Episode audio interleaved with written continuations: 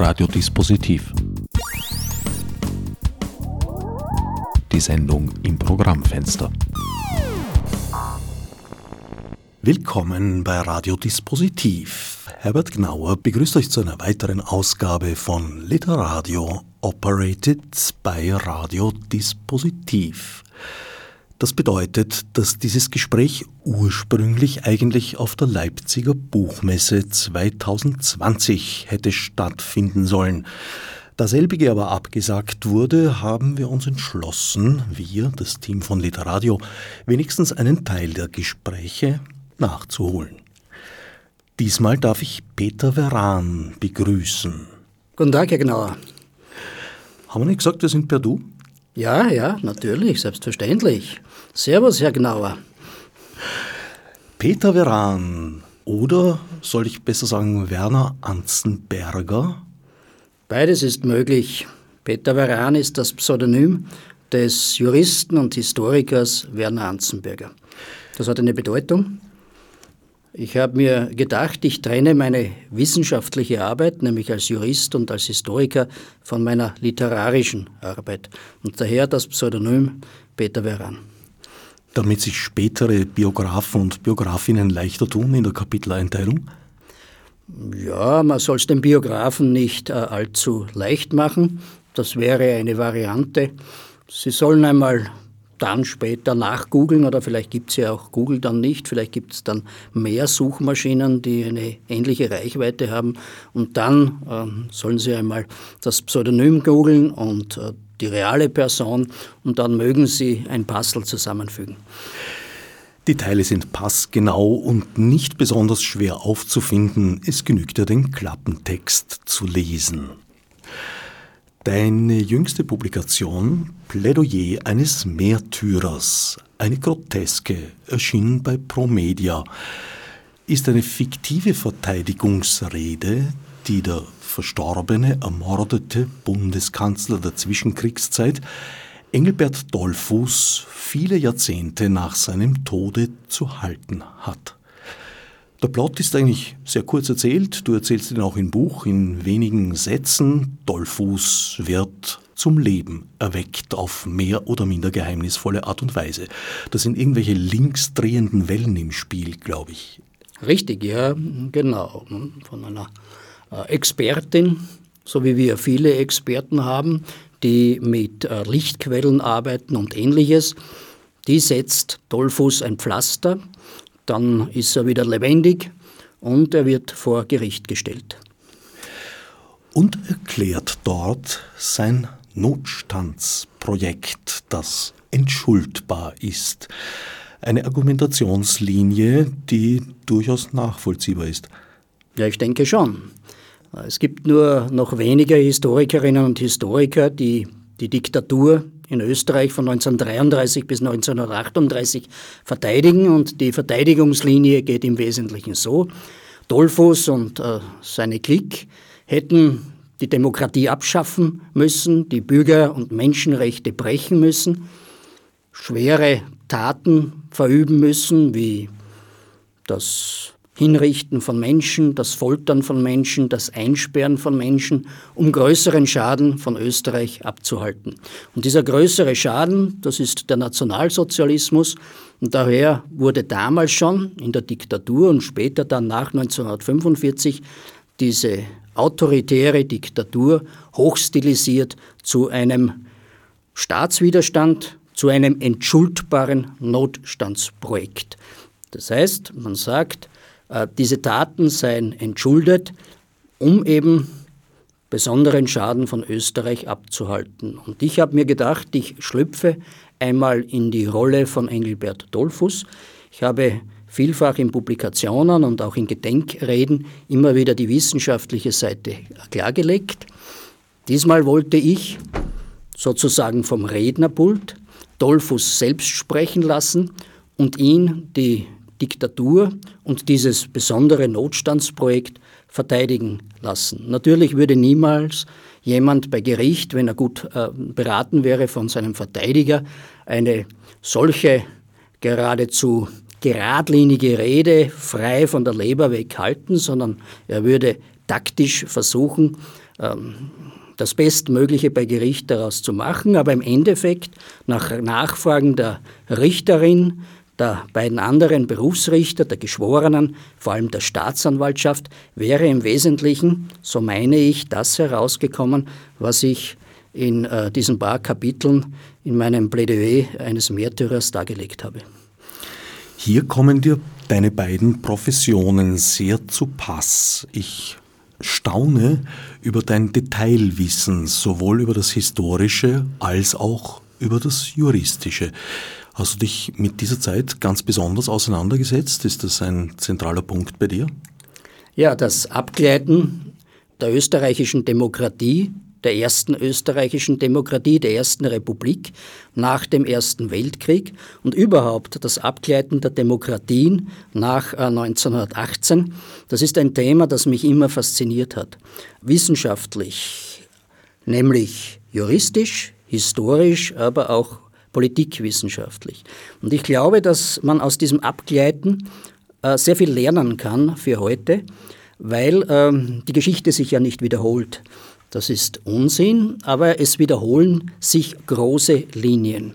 Und dieses Abgleiten der europäischen Diktaturen ist deshalb so interessant, weil das selbstverständlich nicht von einem Tag auf den anderen gegangen ist, sondern schleichend. Und wenn wir uns heute anschauen, wenn durchaus Krisen dazu auch benutzt werden, einzelne Bürgerrechte einzuschränken, ich will nicht sagen zu marginalisieren, wenn in einzelnen Ländern der Europäischen Union immerhin ein Gegenentwurf zu den autoritären und totalitären Systemen in Europa in einzelnen Ländern die Demokratie sehr erheblich eingeschränkt wird, ja in Ungarn sich sogar ein Parlament selbst ausschaltet, dann äh, sieht man die Parallelen zu Europa der Zwischenkriegszeit. Und das hat mich immer äh, fasziniert und äh, ich habe auch immer gerne mich mit Literatur beschäftigt, habe in Literaturzeitungen immer wieder auch etwas veröffentlicht.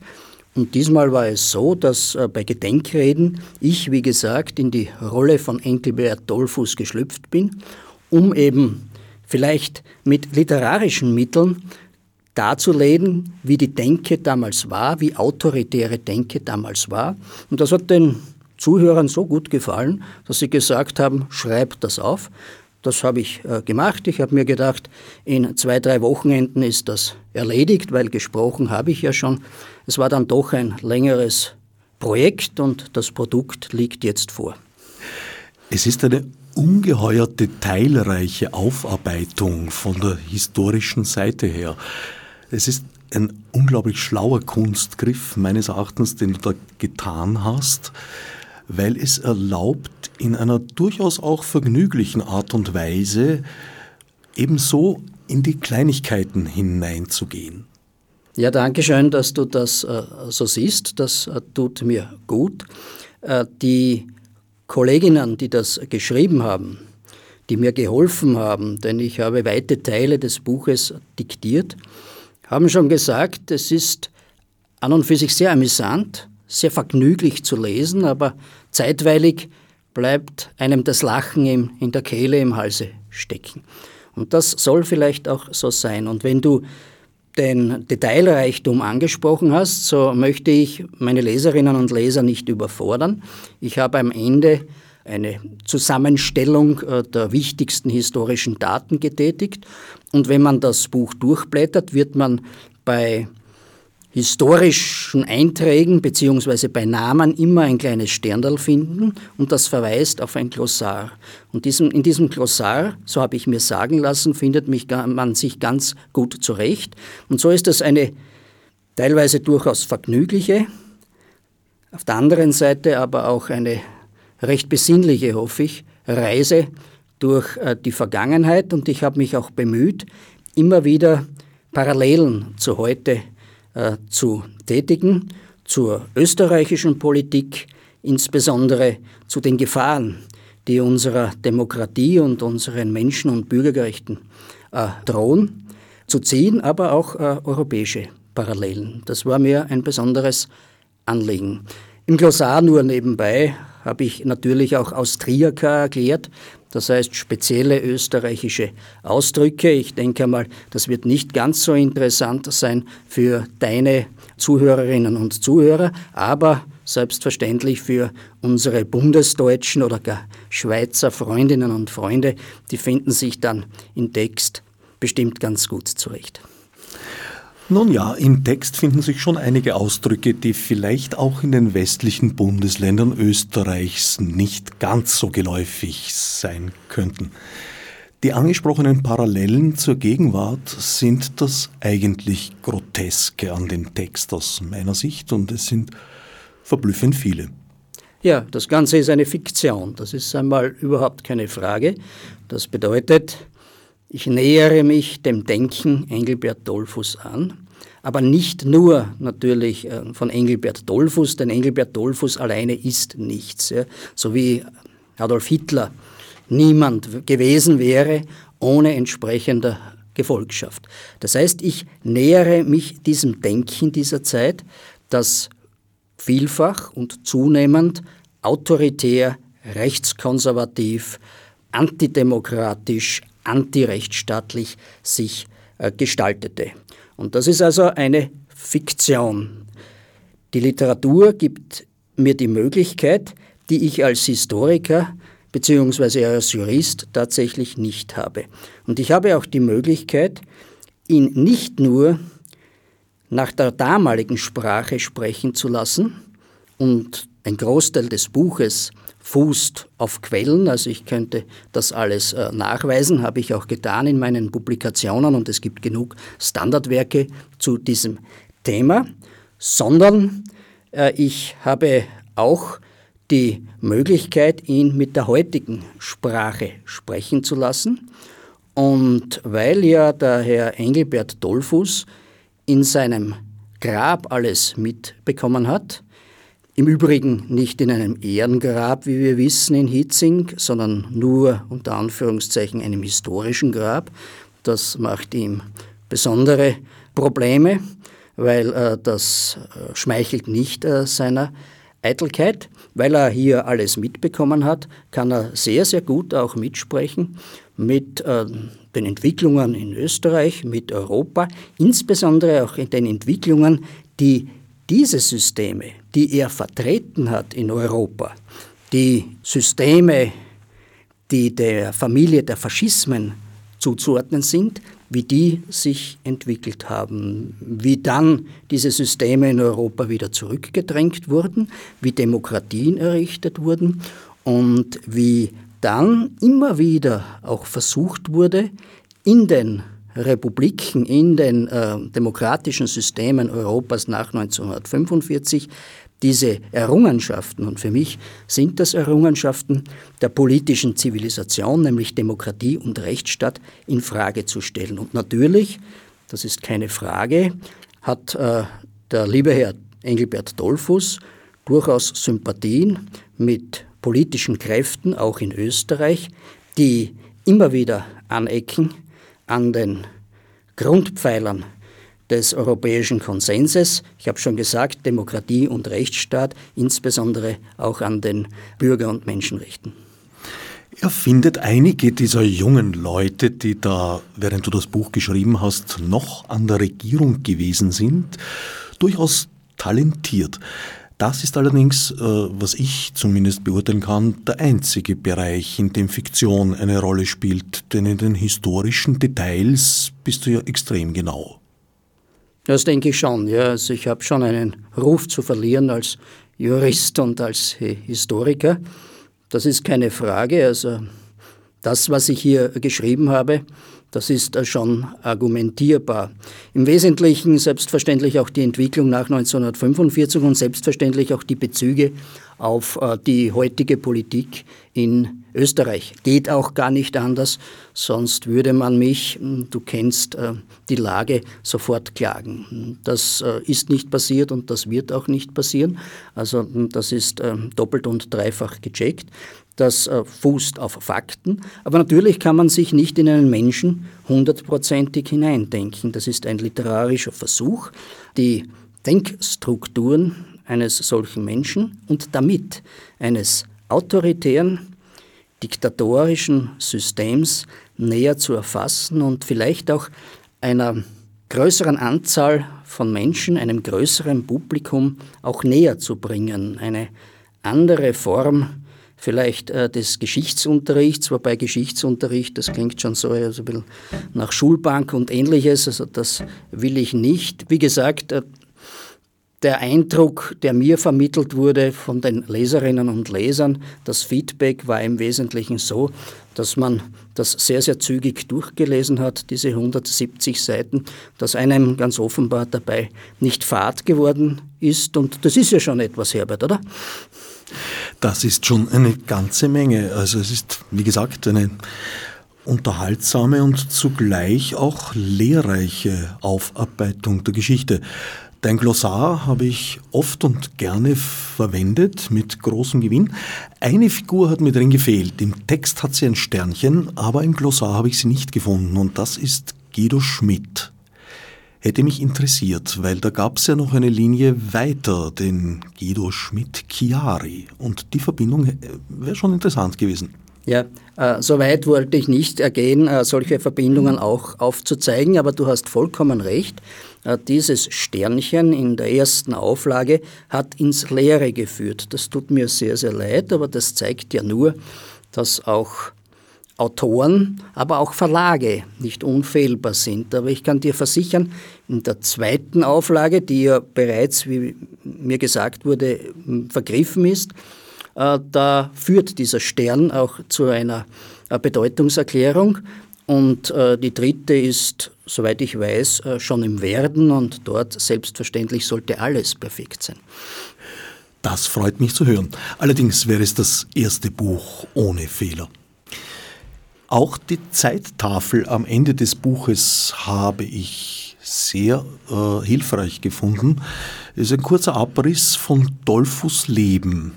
Hier fehlt mir wiederum ein anderes Detail, das eigentlich der Kuriosität wegen vielleicht ganz interessant ist, nämlich das Vorleben Dolphus als Leiter der österreichischen Bundesbahnen. Ja. Er war sozusagen der erste Bundeskanzler, der von den Bahnen kam, aber nicht der letzte. Das ist richtig, ja. Du sprichst da auf den Bundeskanzler Kern an, ja, der allerdings sehr, sehr kurz im Amt gewesen ist. Äh, Dollfuß war im Übrigen als Bundeskanzler auch nicht äh, so lange im Amt. Ja. Dollfuß hat äh, in der Geschichte insofern große Karriere gemacht, als man ihn aus den Geschichtsbüchern kaum mehr entfernen kann in dieser kurzen Zeit, wo er Bundeskanzler war. Aber ob das ein Renommee ist, äh, ist die Frage. Ich glaube, da fühlt sich der Herr Kern schon wohler in äh, seiner Haut. Aber ich habe diese Episode nicht erwähnt, weil sie im Wesentlichen wenig hergibt für die spätere Karriere von Engelbert Dollfuß. Da war mir sein Wirken in der Agrarpolitik äh, schon wesentlich wichtiger. Ich glaube, in äh, diesem Bereich hat er äh, doch einiges an autoritärem Denken abbekommen, wie auch in seiner Sozialisation in Burschenschaften, am Beginn in einer deutschnationalen Burschenschaft und dann später in einer christlichen Burschenschaft, wo sozusagen die Abscheu, man mir fällt kein besseres Wort ein, die Abscheu vor dem, wie man damals gesagt hat, Ungeradentum äh, eingeimpft wurde. Was ist das Ungeradentum? Also die Ungeraden, so hat man die damals bezeichnet, in den entsprechenden rechtskonservativ-autoritären Kreisen. Das waren die Liberalen, das waren die Sozialdemokraten, das waren Minderheiten aller Art also insbesondere auch ethnische Minderheiten, das waren selbstverständlich die Juden. Ein scharfer Antisemitismus hat hier geherrscht. Auch Dollfuß war ganz klar belegbar Antisemit, und zwar ein rassistischer, ein rassischer Antisemit und nicht äh, bloß getragen von einem Antijudaismus. Äh, und äh, gegen diese anderen ist man dann entsprechend aufgetreten. Es galt, äh, diese Ungeraden aus allen Positionen äh, in der Politik, insbesondere auch auf den Universitäten, überhaupt an allen Schalthebeln äh, des Staates, der Wirtschaft zu beseitigen. Im Wesentlichen hat sich hier schon sehr früh die soziale Volksgemeinschaft ein Wesenselement des Faschismus, der unterschiedlichen Spielarten abgezeichnet. Und wenn ich Faschismus sage, dann nennen wir ja das System von 1933 bis 1938 auch Austrofaschismus. Das ist für mich im Übrigen keine Fahnenfrage. Es war sicher kein Ständestaat, das ist historisch völlig abgeklärt. Es war eine durchgebildete Diktatur, aber die nun Austrofaschismus oder Kanzlerdiktatur oder Regierungsdiktatur nennen, das ist wirklich nicht die Frage. Es war eine brutale Diktatur. In ihr wurde gedemütigt und misshandelt, gefoltert, hingerichtet, in Anhaltelager gesperrt, die Menschen ausgehungert in wirtschaftlichen Austeritätsmodellen. Das reicht an und für sich äh, für die Intensität einer Diktatur. Austrofaschismus ist deshalb für mich der zutreffendste Begriff. Ich habe einmal eine Untersuchung gemacht, die meisten Historikerinnen und Historiker des Landes, die sich mit dem Thema beschäftigen, verwenden diesen Begriff, weil da die österreichische Spielart des Faschismus der Spielart in Italien, dem sogenannten Role Model ja, von Mussolini, sehr, sehr nahe kommt. Im Übrigen viel näher als der totalitäre Faschismus der Nationalsozialisten. Das war ja überhaupt der Supergau. Aber das Mussolini-System in den Anfangsjahren war ein autoritäres System und das österreichische System ebenfalls. Und wenn wir all diese Faschismen äh, näher untersuchen oder die politischen Systeme, Diktaturen, die wir unter Faschismus subsumieren, dann haben wir bestimmte Elemente. Die waren antidemokratisch, die haben den Rechtsstaat aufgeweicht, die waren antiliberal, die waren selbstverständlich antisozialistisch. Sie haben versucht, eine Massenbasis zu schaffen und Wesenselement die soziale Volksgemeinschaft. Damit bin ich wieder bei den Ungeraden und das hat bedeutet, dass alle, die man nicht definiert hat als Mitglieder dieser Volksgemeinschaft, die angeblich alle gemeinsame Interessen haben und jetzt gemeinsam Interessen verfolgen müssen, dass man die ausgeschlossen hat. Und der Fehlentwurf der sozialen Volksgemeinschaft ist ja der, dass man, wie ich schon gesagt habe, unterstellt, dass alle die gleichen Interessen haben, alle am gleichen Strang ziehen müssen. Gemeinsamer Schulterschluss hört man immer wieder und wir müssen zusammenstehen, wir sind ein Volk. Ähm, dass das natürlich nicht stimmt. Es gibt in einer Gesellschaft die unterschiedlichsten gesellschaftlichen und vor allem wirtschaftlichen Interessen, die ausdiskutiert werden müssen. Dann ist es fair. In einer partizipativen Demokratie oder es wird über diese Interessen drüber gefahren und es werden nur Teilinteressen berücksichtigt. Und das sehen wir ganz klar in den Diktaturen der Zwischenkriegszeit, insbesondere auch im Austrofaschismus. Ein doch recht grundlegender Unterschied zum Faschismus in Deutschland ist die Tatsache, dass der Austrofaschismus zutiefst klerikal war. Äh, hat das etwas damit zu tun, dass Dollfuß selber auch Theologie studiert hat oder äh, hat das andere Quellen? Ja, es passt bei Dollfuß sehr, sehr gut, ja, dass er Theologie studiert hat. Der Katholizismus war ein tragendes Element dieses Faschismus. Aber das ist keine Besonderheit für Österreich. Das sehen wir in anderen Staaten, insbesondere in osteuropäischen Staaten. Polen unter Pilsudski, wir sehen das teilweise auch in den baltischen Staaten, wir sehen das insbesondere am Role Model in Italien und wir sehen das auch beim Frankofaschismus in Spanien. Diese Versäulung der rechtskonservativen, autoritären politischen Eliten mit der Kirche. Und das äh, kommt ja nicht von ungefähr, dass Engelbert Dollfuß in Seipel, Ignaz Seipel, dem Prälaten ohne Milde, wie er geheißen hat, zu Recht oder zu Unrecht, einen Ziehvater gesehen hat. Und äh, Seipel hat auch in den letzten Jahren äh, seiner Funktionen, er war ja langjährig auch Bundeskanzler, bereits die Weichen äh, gestellt hin äh, zur Diktatur. Daher kann man durchaus sagen, dass Engelbert Dollfuß ein Exekutor auch von Ignaz Seipel war. Und diese Verschränkung der Kirche einerseits und der politischen rechtsautoritären Eliten andererseits in Österreich, das nennt man den politischen Katholizismus. Und darauf bin ich auch eingegangen, weil ich ja die Entwicklung nach 1945 zeigen wollte.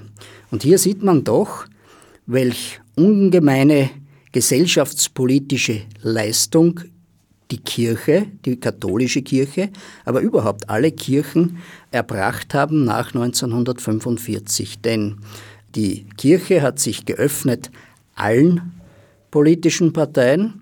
Sie hat spätestens nach der Erklärung von Kardinal König beim österreichischen Gewerkschaftsbund Anfang der 70er Jahre klare Äquidistanz gesucht zu den Parteien und äh, sich ganz klar zu einem wichtigen Prinzip des modernen Staates entwickelt und bekennt sich seitdem uneingeschränkt dazu. Das ist als Kulturleistung absolut anzuerkennen, nämlich die klare Trennung zwischen Staat und Kirche.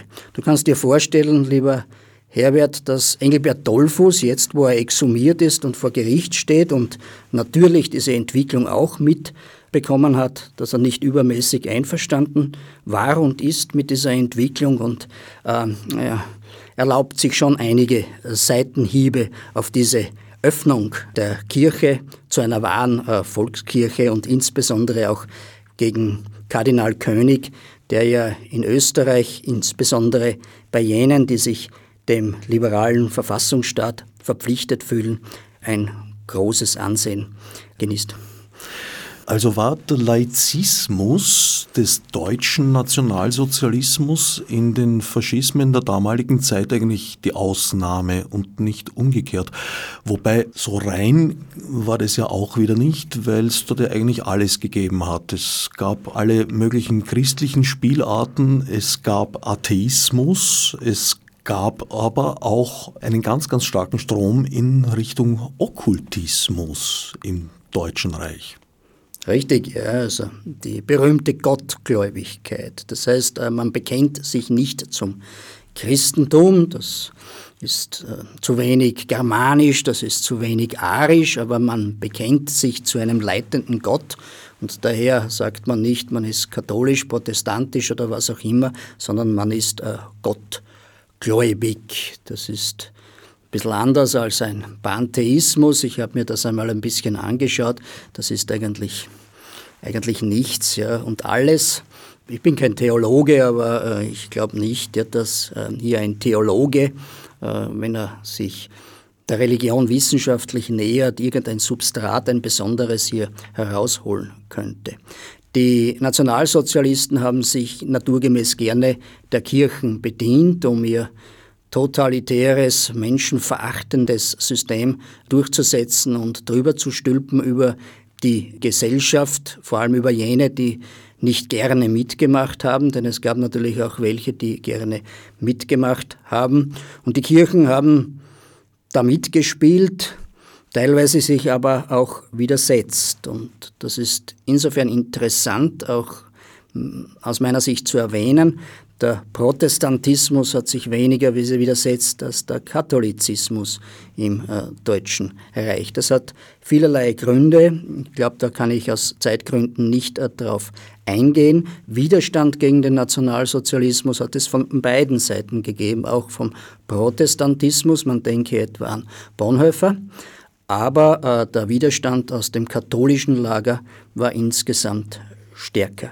Wobei ähm, trotz dieses Widerstandes man, so denke ich, äh, zur Auffassung gelangen muss, dass sowohl der Protestantismus als auch die katholische Kirche im gesamten Deutschen Reich, und das gilt auch für das okkupierte, angeschlossene Österreich, durchaus äh, systemtragend auch gewesen sind. Der Widerstand war doch äh, die Ausnahme. Überrascht war ich davon, dass du schreibst, dass Dollfuß Karl Kraus geschätzt hätte. Worauf beziehst du dich da? Ja, das ist äh, völlig klar, das ist äh, unbestritten. Das wird im Übrigen derzeit wieder sehr, sehr stark äh, diskutiert. Es ist ähm, eine Biografie erschienen von einem Münchner Literaturwissenschaftler, gerade ein Werk, das ich mir durchgesehen habe, das ich absolut schätze in weiten Teilen, aber dort nicht, wo der Autor Bezug nimmt auf politische Positionen des äh, Karl Kraus.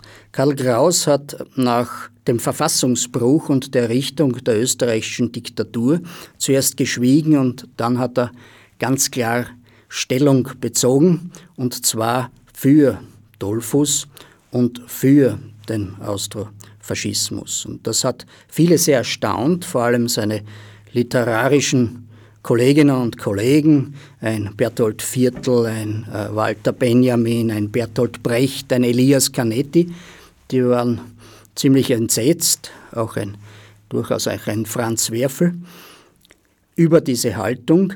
Mich persönlich überrascht diese Haltung von Karl Kraus nicht. Karl Kraus hat eine wunderbare Literatur geschaffen, also die letzten Tage der Menschheit hervorragend, erst Unlängst habe ich sie wieder gesehen in Wiener Neustadt. Das gehört eindeutig zum Kanon der europäischen Literatur und das wird auch wahrscheinlich immer so bleiben. Aber auf der anderen Seite muss man schon sehen, dass Karl Kraus von einem sehr starken rechtskonservativen, autoritären Denken geprägt war. Er hat äh, nach äh, dem Ersten Weltkrieg sich der Sozialdemokratie genähert. Allerdings hat er an die Sozialdemokratie Maßstäbe angelegt und vor allem gegenüber der Sozialdemokratie Hoffnungen äh, gelebt, äh, die nicht zu erfüllen gewesen sind. Eigentlich war diese Annäherung an die Sozialdemokratie ein Irrtum, denn ich habe mich in frühen Jahren, vor 25 Jahren, da habe ich auch zu Karl Kraus äh, publiziert und mich mit dem Thema beschäftigt, habe ich äh, bereits dargelegt oder versucht darzulegen, dass äh, Karl Kraus all jenen Errungenschaften, die 1918 die Zivilisation, die politische Zivilisation in Österreich äh, prägen, dass er diesen Errungenschaften grundsätzlich skeptisch gegenübergestanden ist, ja geradezu ablehnend. Karl Kraus war in seinem Denken antiliberal, er war eigentlich in seinem Denken auch antisozialistisch, besser noch vielleicht antisozialdemokratisch in einem wirtschaftlichen Sinn. Er hatte Probleme mit der Gewaltenteilung und er hatte, obwohl er zuerst die Republik äh, sehr, sehr gelobt hat, war er auch der Republik oder der Staatsform der Republik durchaus skeptisch eingestellt. Die Republik nach 1918 hat er nur deshalb so hoch gelobt, weil er die Habsburger als übel erkannt hat. Wie aber dann im Austrofaschismus die Dollfuß-Klick und später die Schuschnigg-Klick äh, sich äh, wieder den Legitimisten genähert haben, dann äh, ist dagegen äh, diese Annäherung nicht äh, angetreten. Das heißt, gegenüber das, was die Alternative gewesen wäre, nämlich die Fortführung des demokratischen Verfassungsstaates, gegenüber das äh, wären wahrscheinlich dann in dieser Phase auch die Habsburger akzeptabel gewesen. Wenn man äh, die Schriften von Karl Kraus sich näher anschaut, und ich habe gerade einen Beitrag auch für eine österreichisch-deutsche Publikation in den letzten Wochen fertiggestellt, insbesondere die Fackeln sich näher anschaut, dann muss man sagen, in den politischen Schriften zeigt sich, dass Karl Kraus in den großen Linien von Politik wenig Ahnung gehabt hat. Das heißt, er hat die großen Linien, die Mechanismen der Macht nicht wirklich äh, durchschaut. Und dazu ist eine autoritäre Grundhaltung gekommen bei ihm. Daher überrascht es nicht, dass er die Diktatur äh, verteidigt hat. Nach außen hin hat er das verdeckt dadurch, dass er gesagt hat, äh, der, der kleine Tollfuß sei das kleinere Übel zum Nationalsozialismus und sei der kleine Retter aus großer Not und ähnliches. Also so eine Art Staatswiderstand-Mythos, ich habe das schon angesprochen. Ähm, die Wahrheit äh, liegt aber glaube ich, woanders. Ich denke, dass dieses antimoderne, durchaus auch antiaufklärerische Modell äh, der Dollfuß-Diktatur, der Schuschnigg-Diktatur, dem Denken Karl Kraus sehr nahe gekommen ist. Dadurch hat aber Karl Kraus auch, denn wenn man sich zum Meinungsführer, zum Opinion Leader aufschwingt, dann hat man schon eine Verantwortung. Damit hat Kraus aber auch den klaren zivilisatorischen Bruch des Jahres 1933-34 und auch die nachfolgenden Entwicklungen bis 1938 äh, zu verantworten. Und da stellt sich ja die Frage, ähm, was wäre denn gewesen, wenn Dollfuß und seine Leute die Verfassung 1933 nicht gebrochen hätten. Und die Verteidigungslinie der Historiker geht ja so, also dann wäre Österreich dem Nationalsozialismus anheimgefallen. Aber da müsste man ja beweisen, dass die Demokratie keine lausigen vier Jahre durchgehalten hätte. Und das ist völliger Unfug. Das Gegenteil ist viel wahrscheinlicher. Eine funktionierende Demokratie mit einer starken demokratieaffinen Opposition, insbesondere den Sozialdemokraten, die 40 Prozent der Menschen äh, in Wahlen hinter sich äh, gehabt hat, mit starken demokratischen Institutionen, eine wehrhafte Demokratie hätte ganz andere Möglichkeiten gehabt. Warum hätte Hitler am Beginn seiner Macht 33, 34 in Österreich einmarschieren sollen. Das hat er ja äh, später beim 34er Putsch auch nicht gemacht. Da hat er ja andere vorgeschickt. Warum wäre er in eine Demokratie einmarschiert? Wie hätten sich die Mächte, die alliierten Mächte verhalten, wenn äh, sich eine Demokratie gewehrt hätte gegen den diktatorischen Nationalsozialismus, insbesondere die Westmächte, die Alliierten. Wie hätte sich Mussolini verhalten? Hätte er tatsächlich akzeptiert, dass Hitler äh, Mussolini eine Brennergrenze unmittelbar schafft? Ich denke nicht, äh, selbst wenn natürlich Mussolini Dollfuß sehr, sehr gedrängt hat, in Österreich die Demokratie zu zerbrechen und ein diktatorisches System zu errichten. Im Nachhinein ist man immer schlauer, hätte, hätte Fahrradkette, aber die Beweislast ist völlig klar. Jene, die die Verfassung brechen, das Recht brechen, das damalige Verfassungsrecht, das im Übrigen identisch in den wesentlichen Teilen mit dem heutigen Verfassungsrecht ist, und das damalige Strafrecht wieder identisch mit dem heutigen Recht, die müssen beweisen, dass das eindeutig eindeutig und klar zum Nutzen von Österreich war. Und ein solcher Beweis kann überhaupt nicht gelingen, das ist Unfug. Und daher ist völlig klar, diese Verteidigungslinie von Dollfuß, die ich äh, ihm als einzigen Ausweg juristisch äh, gezeigt habe in diesem Buch, diese Verteidigungslinie muss ins Leere gehen, äh, muss äh, scheitern, denn so etwas ist äh, aus der Geschichte heraus nicht zu beweisen. Keine Chance. Also einer Demokratie wäre man unter Umständen eher zu Hilfe geeilt. Das halte ich durchaus für möglich. Ich muss noch mal ganz kurz zurück zu Karl Kraus, weil so völlig unwidersprochen kann ich dich da jetzt nicht davon kommen lassen, wenn du in der politischen Unbedarftheit zeigst. Weil gerade dieses Werk, das du angesprochen hast, die letzten Tage der Menschheit, die Brillanz liegt ja darin, dass er eine politische Analyse des Tagesgeschehens da geliefert hat.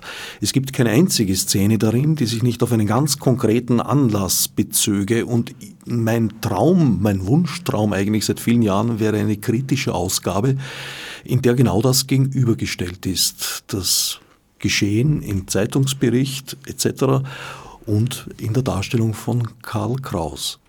Ein großartiges Werk, äh, Herbert, ich habe schon gesagt, ja, da gebe ich dir uneingeschränkt recht, aber du hast etwas Wesentliches dazu gesagt. Ja. Er hat auf einzelne Gegebenheiten Bezug genommen und hat hier an diesen Gegebenheiten, an diesen Defiziten insbesondere, hat er ganz klar seine Gesellschaftskritik festgemacht. Er hat aber auch schon den Untergang der Monarchie ganz klar analysiert, zu einem Zeitpunkt, als vor allem sehr viele Schriftstellerkollegen von ihm noch absolut kriegsbegeistert und man kann auch sagen kriegsgeil gewesen sind.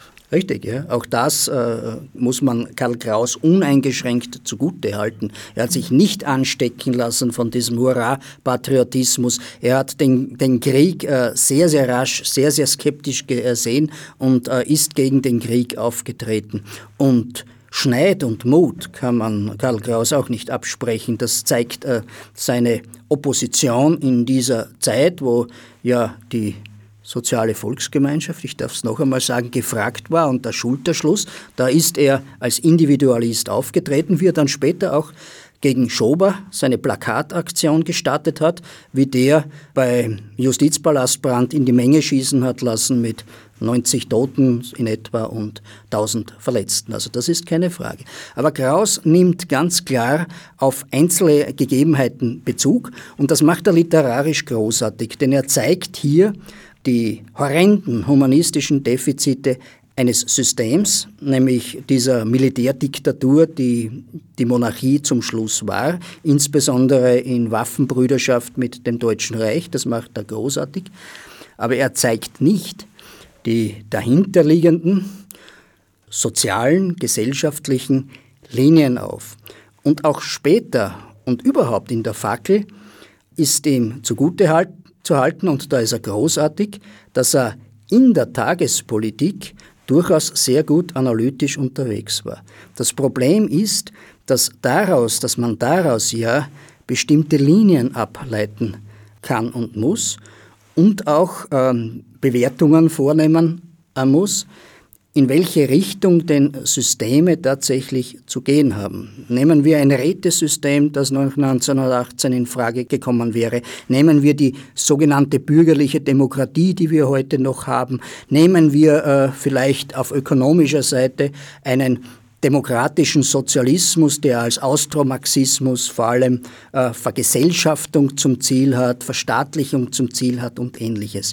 Und hier ist Karl Kraus das ergibt jedenfalls meine Analyse seiner politischen Schriften, insbesondere der Fackeln, grandios gescheitert. Und das war sicher mit ein Grund, dass er nicht erkannt hat, dass äh, der kleine Faschismus, eine Diktatur, geradezu eine Rampe ist in den großen, brutalen Nationalsozialismus hinein und äh, das im Gemenge mit seinem grundsätzlich autoritären Grundhaltungen hat eben diese Sympathie für Dollfuß ergeben. Dass man humanistisch gegen Kriegsgräuel und äh, gegen, gegen mentale Dummheiten, vor allem auch gegen Dummheiten der Medien auftritt, schließt ja nicht aus, dass man auf der anderen Seite durchaus den Zivilisationsbruch von Demokratie zu Diktatur durchaus als positiv bewertet. Und der letzte Satz noch dazu, und das ist wieder positiv. Ich habe heute mit einem habilitierten Literaturwissenschaftler darüber gesprochen. Karl Kraus, und auch das ist ein großer Wert auch noch für heute, war ein großer Medienkritiker. Das eine schließt das andere nicht aus. Also von der, von der Politik selbst hatte er relativ wenig Ahnung, aber in der Medienkritik war er analytisch so scharf unterwegs, dass wir auch heute noch äh, äh, durchaus einiges von ihm lernen können. Ich kann nicht umhin, eines der missbrauchtesten Zitate von Karl Kraus an dieser Stelle zu erwähnen. Das ist dieser berühmte Satz, zu Hitler fällt mir nichts ein, wobei in der Regel unter den Tisch fällt, dass es sich hierbei um den ersten Satz eines Textes, der über 300 Seiten hat, nämlich der dritten Walpurgisnacht handelt. Diesem Text würdest du auch die politische Analyse absprechen? In den Linien und in der Konsequenz und vor allem in den Auswirkungen, ja. Die dritte Walpurgisnacht ist ein enorm wertvolles Buch, denn wir lernen daraus, was man damals schon alles wusste über den Nationalsozialismus. Denn später hat man gesagt, naja, also es war, wir waren alle Verführte und ähnliches, das ist natürlich ein völliger Unfug. Ne? Die zuerst 37 und dann vielleicht 34 Prozent, die 1932 im Deutschen Reich Nationalsozialismus gewählt haben, die sind selbstverständlich unterschiedlich natürlich ihrem Bildungsgrad. Der, der Bergbauer unter der Zugspitze weniger als der Advokat, der Zugang zu Zeitungen hatte, verantwortlich für das, was dann später kam, denn es äh, das ganze Programm war am Tisch, der Kampf war geschrieben und die Zeitungen waren voll mit den Programmpunkten der Nationalsozialisten. Und das hat Karl Kraus wunderbar analysiert und zwar als Österreicher. Das heißt, er hatte absolut guten Zugang zu den Quellen und das hatte jeder damals, der sich über den Nationalsozialismus entsprechend informieren äh, wollte.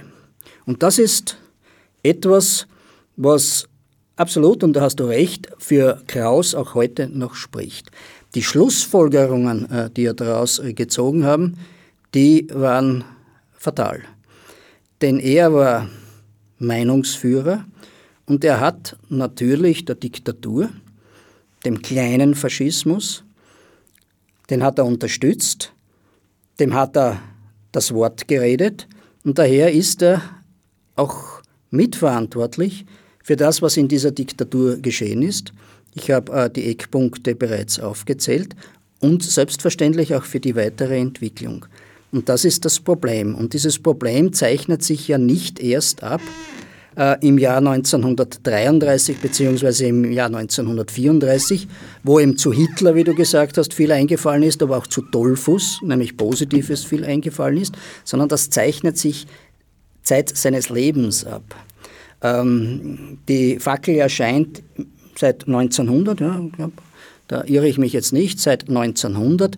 Wenn man die analysiert, wird man sehen, dass die Grundpfeiler der demokratischen Ersten Republik, nämlich Demokratie, Rechtsstaat, Republik, Freiheits- und Bürgerrechte, also Grundrechte, und so weiter, dass die ihm suspekt waren. Und dieses ganze Gemenge führt dazu, dass ich ähm, Karl Kraus weiterhin schätze als, als Humanisten, als hervorragenden Literaten, selbstverständlich. Wer liebt die letzten Tage der Menschheit nicht, aber äh, sehr auf Distanz bin zu äh, seinem politischen Wirken. Und wenn man politischer Schriftsteller ist, dann wirkt man politisch. Hier hat er seine Verantwortung für die politische Zivilisation ganz eindeutig nicht wahrgenommen. Ganz im Gegenteil, er hat für die Desavouierung äh, der Demokratie äh, gearbeitet, er hat für die Aufweichung des Rechtsstaates äh, gearbeitet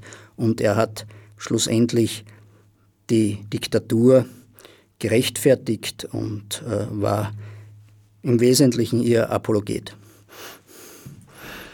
Was wäre eigentlich die Perspektive des Austrofaschismus gewesen? Eines der grundlegenden Probleme der Ersten Republik war ja, dass eigentlich niemand an ihre Lebensfähigkeit geglaubt hat, was durchaus nachvollziehbar ist weil nach dem Zusammenbruch des riesigen Kaiserreiches der sozusagen, äh, naja, der Verwaltungsbezirk und ein paar kaiserliche Jagden übrig geblieben sind, während alles, wovon das Land gelebt hatte, von der Kornkammer Ungarn über das Industriegebiet Tschechoslowakei bis Zugang zum Meer und, und, und, war alles weg. War der Plan des Austrofaschismus trotzdem dieses kleine übrig gebliebene Staatsgebilde als eigenständig zu erhalten? War der Plan eine Fusionierung mit Deutschland unter ja, doch veränderten Vorzeichen, weil mit den Nationalsozialisten wollte man sich ja doch nicht so ins Bett legen, hat aber auf der anderen Seite dann Mussolini als Schutzmacht gebraucht, was eine Zeit lang gut ging, aber dann auch an ein Ende kam. Wo hätte das hinführen sollen? Was war die Perspektive? Ja, die Perspektive äh, dieser, dieser, ich hätte jetzt schon fast gesagt, Operettendiktatur, aber äh, dazu war sie dann, doch viel zu ernst, diese Diktatur, also dieser Diktatur, diese, die Perspektive. Und auch war zu ganz grausam, klar, War ganz klar der Bestand. Wie äh, das dann, in welcher Staatsform dann das gewesen wäre, da hätte es mehrere Möglichkeiten gegeben. Ich denke einmal so von, von meiner Einschätzung her, die Republik äh, wäre nicht mehr erhalten worden, sondern es wäre wahrscheinlich am ehesten dazu gekommen, dass die Habsburger zurückgekommen wären, allerdings ähm, sehr entmachtet und dass ähm, ein, ein Reichsverwesersystem ähnlich wie bei Horthy aufgezogen worden wäre. Aber das ist Spekulation. Eines ist klar, also die Austrofaschisten sind gekommen, um zu bleiben. Und es ging 1933, 34 ganz klar um Machterhalt. Adolphus hatte nur eine Stimme Überhang im Parlament und er wusste, bei der nächsten Wahl ist er fällig. Also die christlich-soziale Partei hätte kräftig äh, verloren. Die Sozialdemokratie wäre mit 40 Prozent der Stimmen im Wesentlichen stabil äh, geblieben. Und ähm, die Nationalsozialisten hätten zugelegt. Das haben die Regionalwahlen 1932 klar gezeigt. Das heißt, äh, die Führungsrolle in einer allfälligen Koalition wäre auf die Sozialdemokraten übergegangen. Schon 1930 die Regierungsbildung ist ja seltsam aus unserer heutiger Sicht, denn die Sozialdemokratie mit 40 Prozent, über 40 Prozent der Stimmen war die stärkste Partei und hätte an und für sich nach den heutigen Spielregeln muss nicht sein in einer Verfassung. In unserer Verfassung ist ähm, kein Problem, aber nach unseren heutigen Spielregeln hätte der Bundespräsident an und für sich die Sozialdemokratie mit der Regierungsbildung beauftragen müssen. Also die wollten ganz klar ihren kleinen Faschismus am liebsten bis auf ewig gemeinsam mit der katholischen Kirche weitertragen. Franco in Spanien ist das im Übrigen tatsächlich auch gelungen. Und wenn du sagst, äh, dies war eine Republik, die keiner wollte, dann äh, stimmt das nur bedingt. Am Anfang war schon die große Sorge und die berechtigte Sorge, ob äh, dieses kleine Österreich mit sechs Millionen Menschen tatsächlich wirtschaftlich überleben kann. Du hast ja schon gesagt, wesentliche Industrieteile in, in Böhmen, in, in, in Mähren äh, sind verloren gegangen. Die Nahrungs- Zufuhrlinien sind abgeschnitten gewesen und das war mit ein Grund sicher, dass alle drei wesentlichen Parteien, also die christlich-sozialen, die Sozialdemokratie und die Deutschnationalen, deutschnational eingestellt waren. Deutsch waren auch die Austrofaschisten eingestellt. Daher haben sie auch so ein großes Problem gehabt, sich äh, von den deutschnationalen Nationalsozialisten abzugrenzen. Ich habe das im Buch auch ein bisschen pointiert dargestellt gelegt. Aber das ist nicht die Frage. Heute sind wir ja auch in irgendeiner Form mit Deutschland, aber auch mit Frankreich und anderen zusammengeschlossen in der Europäischen Union. Es geht nicht um die Frage, welche Territorien zu einem Verfassungsstaat gehören, sondern geht im Wesentlichen, wie dieser Verfassungsstaat ausgestaltet ist. Also wie halte ich es mit Demokratie, wie halte ich es mit Rechtsstaat. Und daher waren äh, auch die Sozialdemokraten besonders äh, deutschnational eingestellt. Aber 1933, als Hitler an die Macht gekommen ist in Deutschland, haben sie sich dann äh, äh, sofort distanziert, weil sie schon den Anschluss an Deutschland wollten, aber selbstverständlich nicht den Anschluss an das Zuchthaus, wie sie das genannt haben, von Hitler und äh, völlig äh, zu Recht. Also noch einmal auf deine Frage zurückzukommen. Die Perspektive dieser Diktatur war ganz klar zu bleiben. Und sie haben das auch bis zum Schluss, haben sie das auch äh, demonstriert. Also wie ihnen das Wasser schon bis zum Hals gestanden ist, haben sie noch immer die Angebote der Opposition, nämlich gemeinsam aufzutreten gegenüber dem Nationalsozialismus, brüsk abgelehnt. Es gibt da genug Angebote. Denn das hier hätte bedeutet, dass man im Gegenzug die Bürgerrechte wieder teilweise in Kraft setzen hätte müssen, insbesondere die Medienfreiheit, die Pressefreiheit.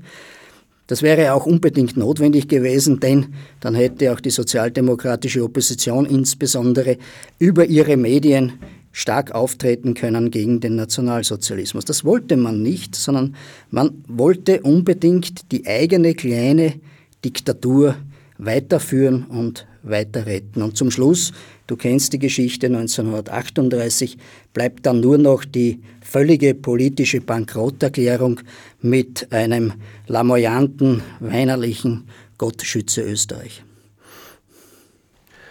Du hast die Habsburger erwähnt. Tatsächlich hat Otto Habsburg in den Plänen von Dollfuß eine gewisse Rolle gespielt. Und umgekehrt. Ja, natürlich. Also Die beiden und insbesondere dann später auch nach Adolphus Tod, der Austrofaschismus insgesamt, hat sich durchaus Waffenbrüderschaft bei den Legitimisten gesucht.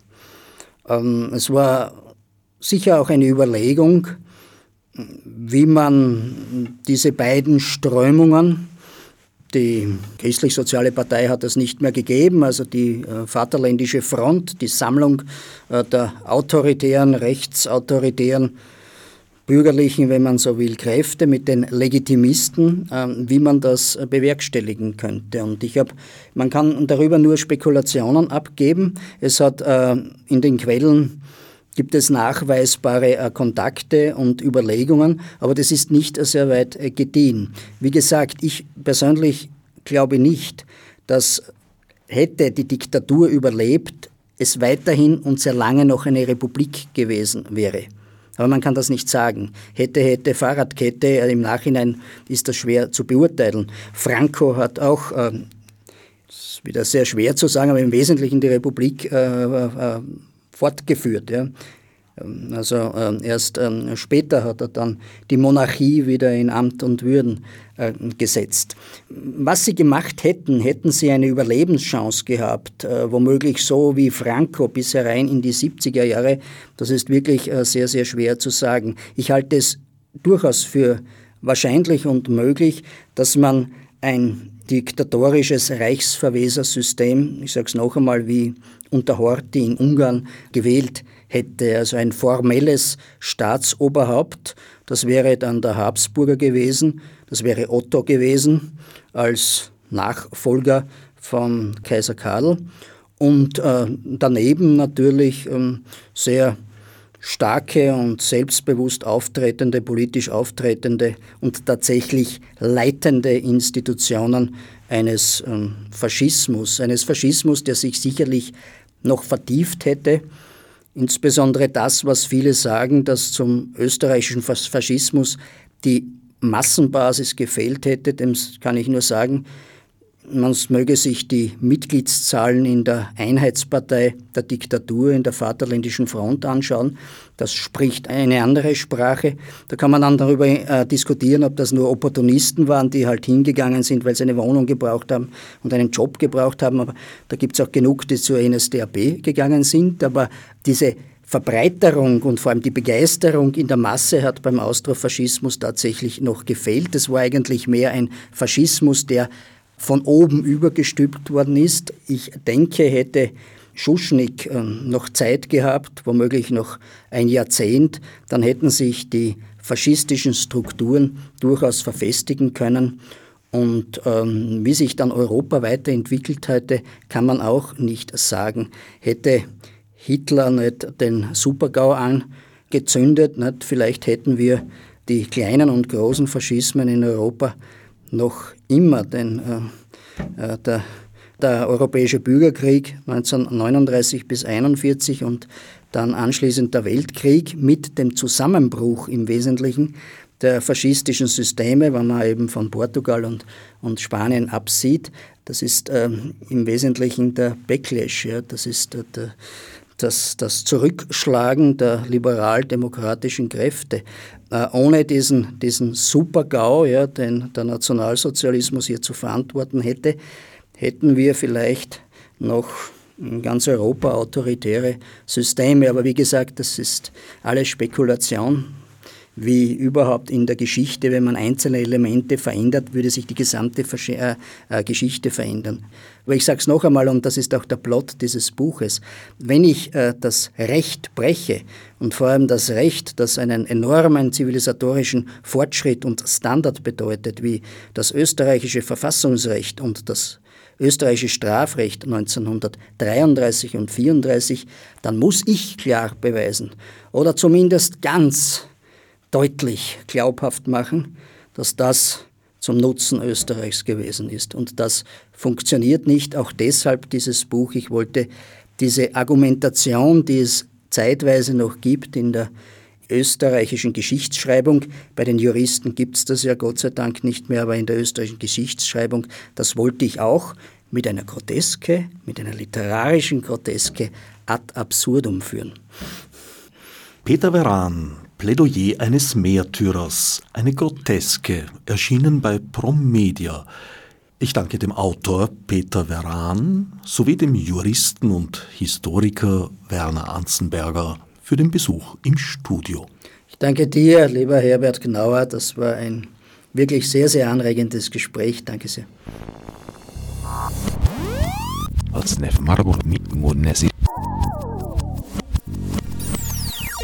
wie ich die Subsidiarität